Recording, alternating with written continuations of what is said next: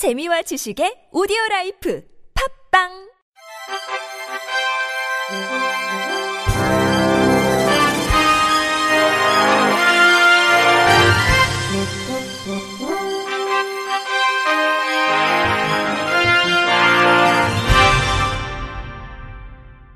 청취자 여러분 안녕하십니까? 3월 16일 금요일 KBIC에서 전해드리는 생활 뉴스입니다.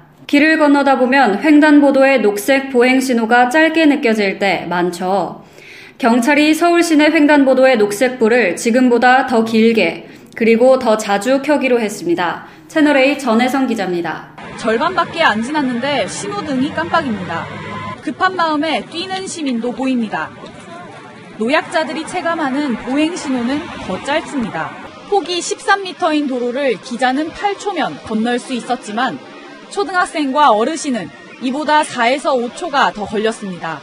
인터뷰 윤가인 서울 용산구 혹시 빨간불로 바뀌어서 차 지나가면 어쩌지 하는 생각이 경찰은 올해 안에 횡단보도의 보행 신호를 최대 8초 더 늘리기로 했습니다.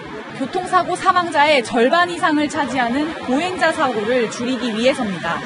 녹색불이 켜지는 시간을 계산하는 보행 속도 기준도 성인에서 노약자로 바꾸고 횡단보도 길이도 중간 지점 거리가 아닌 가장 먼 지점의 거리를 기준으로 삼기로 했습니다.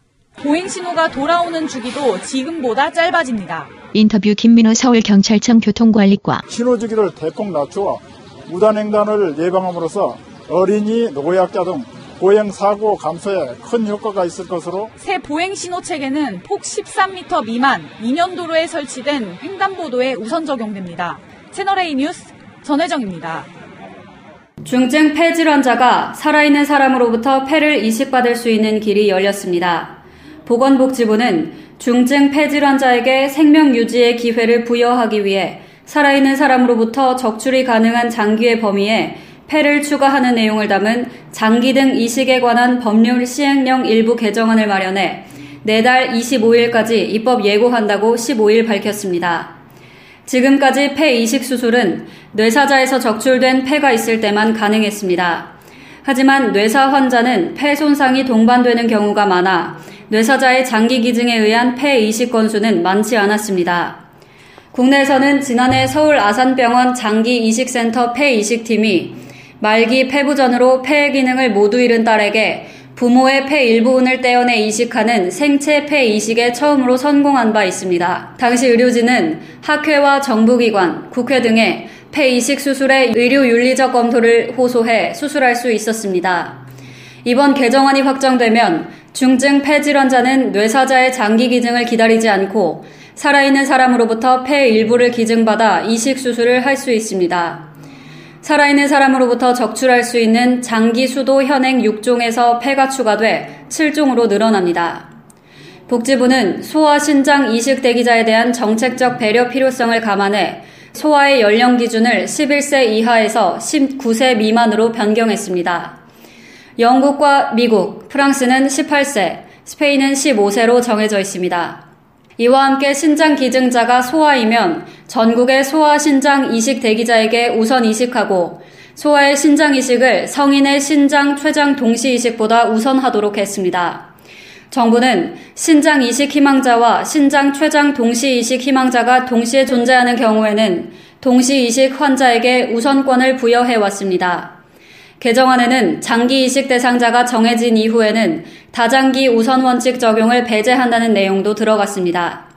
장기 이식자들 사이의 사정 변동으로 새로운 이식 대상자를 선정할 때 여러 가지 장기를 한꺼번에 이식할 대상자를 우선하는 원칙 때문에 기존에 선정된 대상자가 탈락하는 경우를 방지하기 위한 겁니다.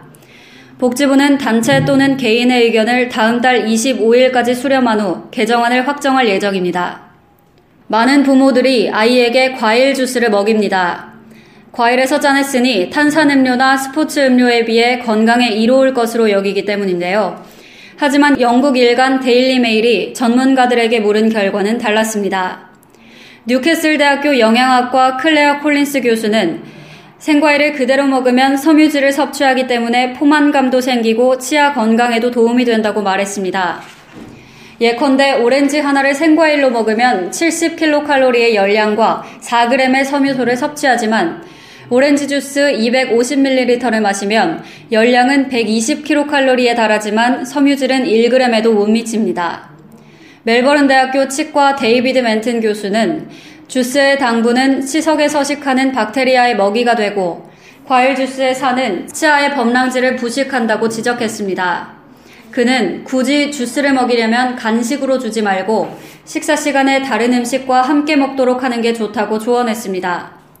코펜하겐 대학교 산드로 데마이오 교수는 주스의 높은 당분은 비만의 위험을 높일 뿐 아니라 곧바로 피에 흡수돼 혈당치를 교란하기 때문에 건강에 해롭다고 말했습니다.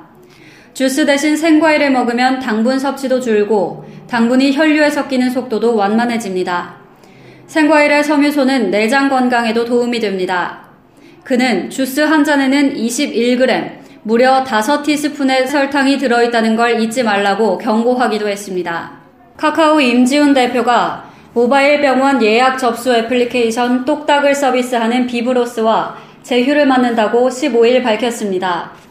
비브로스는 국내 EMR 업체들과 긴밀하게 협력, 진료기관의 접수와 예약 관리를 하고 있는 회사입니다. 이번 제휴를 계기로 카카오는 병원 모바일 대기 현황판 서비스를 카카오톡을 통해 제공합니다. 이는 진료 접수한 환자에게 카카오톡을 통해 대기 순번을 실시간으로 제공하는 서비스입니다. 카카오는 매번 환자를 호명해야 하는 병원 데스크의 번거로움, 진료 순서를 놓치지 않기 위한 환자들의 무한 대기 등 진료기관의 고질적인 문제에 대한 해결책이 될 수 있을 것으로 기대하고 있습니다. 아울러 카카오는 의료 및 헬스케어 분야에 최적화된 알림톡을 새롭게 개발한다고 밝혔습니다. 이용자들은 카카오톡의 플러스 친구 및 알림톡, 챗봇 등을 통해 비브로스가 제공하는 서비스를 좀 더 쉽고 편리하게 사용할 수 있습니다. 카카오 박정호 카톡 사업 전략 담당 이사는 카카오는 비브로스와 함께 의료 및 헬스케어 분야에서 이용자들의 편의성을 높일 것이라며 앞으로 의료뿐만 아니라 다양한 분야의 경쟁력 있는 파트너들을 발견 및 연결시켜 줌으로써 이용자들에게 카카오톡의 새로운 사용성을 제시하겠다고 밝혔습니다. 미녀 정선 아리랑이 동계올림픽을 통해 전 세계에 우리 고유 가락의 아름다움을 선사했는데요. 올림픽을 계기로 정선 아리랑의 대중화를 위해 다양한 사업들이 추진되고 있습니다. SBS 김기태 기자입니다. 지난달 9일 열린 평창 동계올림픽 개회식에서 익숙한 가락이 흘러나옵니다. 유네스코 인류 무형문화유산인 정선 아리랑의 예능 보유자 소리꾼 김남기 옹의 구슬픈 울림은 전 세계인에게 강렬한 인상을 남겼습니다. 올림픽 피겨스케이팅 갈라에서는 여자 싱글 7위에 오른 최다빈이 정선 아리랑을 배경으로 애절하고 역동적인 연기를 펼쳤습니다. 평창 동계올림픽을 계기로 세계인들에게 주목받고 있는 정선 아리랑을 대중화시키기 위한 작업이 속도를 내고 있습니다. 정선군은 지난 2016년부터 1억 6천만 원을 들여 만든 정선 아리랑 서체 무료 보급에 나섰습니다. 정선 아리랑채와 혼채, 뿌리채, 동강채 등 4개 서체는 이미 특허 출원 신청을 마치고 최종 심사 중입니다. 오는 6월 민선 7기부터 정선 지역 모든 공공표지판과 관광 책자 등에 사용될 예정입니다. 인터뷰 이기영 정선군 기획감 사실. 정선 아리랑 채를 전국적으로 보급하게 되면 그 물론 국내뿐만 아니라 세계화에 그러니까 도움이 되는 그런 역할을 할 것으로 할 것으로 기대하고 있습니다. 정선 아리랑 공연은 평창 동계올림픽에 이어 동계 패럴림픽에서도 큰 인기를 끌고 있습니다.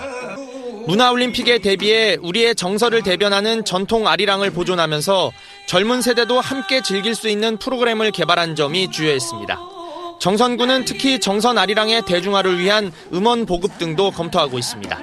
인터뷰 서건희 정선군 문화관광과장. 그 올림픽을 계기로 그 문화적 동질성을 가진 한일 중 전, 통극 문화 교류 사업을 확대해 나가고 그 유네스코 무형문화 도시 가입 등 어, 정선 아리랑을 세계에 알수 있는 그런 작업들을 계속 진행해 나갈 계획입니다. 대한민국의 소리 정선 아리랑이 국내외 대중화에 성공할 수 있을지 주목됩니다. 지원 뉴스 김기태입니다. 끝으로 날씨입니다. 주말인 내일 전국 하늘 맑겠고요. 미세먼지 걱정 없이 공기도 깨끗해서 나들이 즐기기 좋겠습니다. 다만 아침까지는 제법 쌀쌀하겠습니다.